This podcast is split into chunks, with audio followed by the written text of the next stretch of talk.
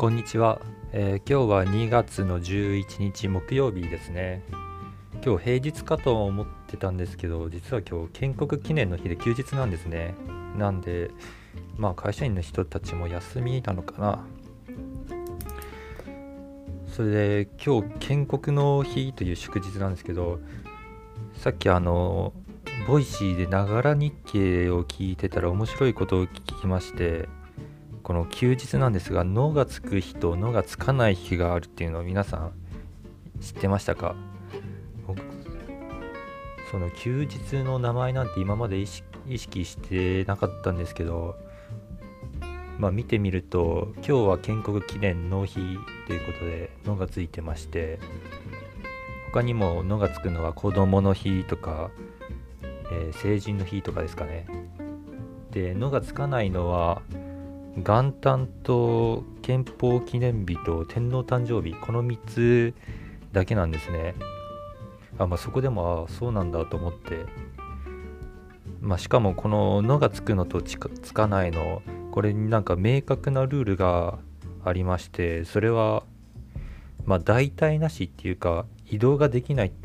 日が「の」がん「の」がつかないのが移動ができない日なんですね。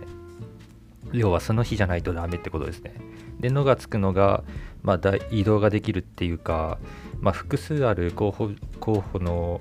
候補日から、まあ、最も最もふさわしい日を選んだ感じのやつなんですね。なんで、まあ、子供の日とか成人の日も、まあ、まあ、年によって違う違う違うのかな？あ、まあ、その日じゃない、まあ、複数の候補日から選ばれて、まあ、で建国今日の建国記念の日も、まあ、日本が建国した日っていうのが明確に示されてないんですね。だからまあ「古事記」や「日本書紀」でなんか初代天皇って言われてる神武天皇が即位した日が、まあ、この2月の11日。まあ旧暦だと紀元前660年の1月1日なんですけど、まあ、それが今今年の今年じゃねえや。今の2月11日ってことで、まあ、それを建国記念日にしたってことで、まあ、祝日によってもそんな違いがあるんだなと思ってああこれからはちょっとそういう祝日にもちょっと意識して見よ見てみようかなってああ一ついいことを知りましたね。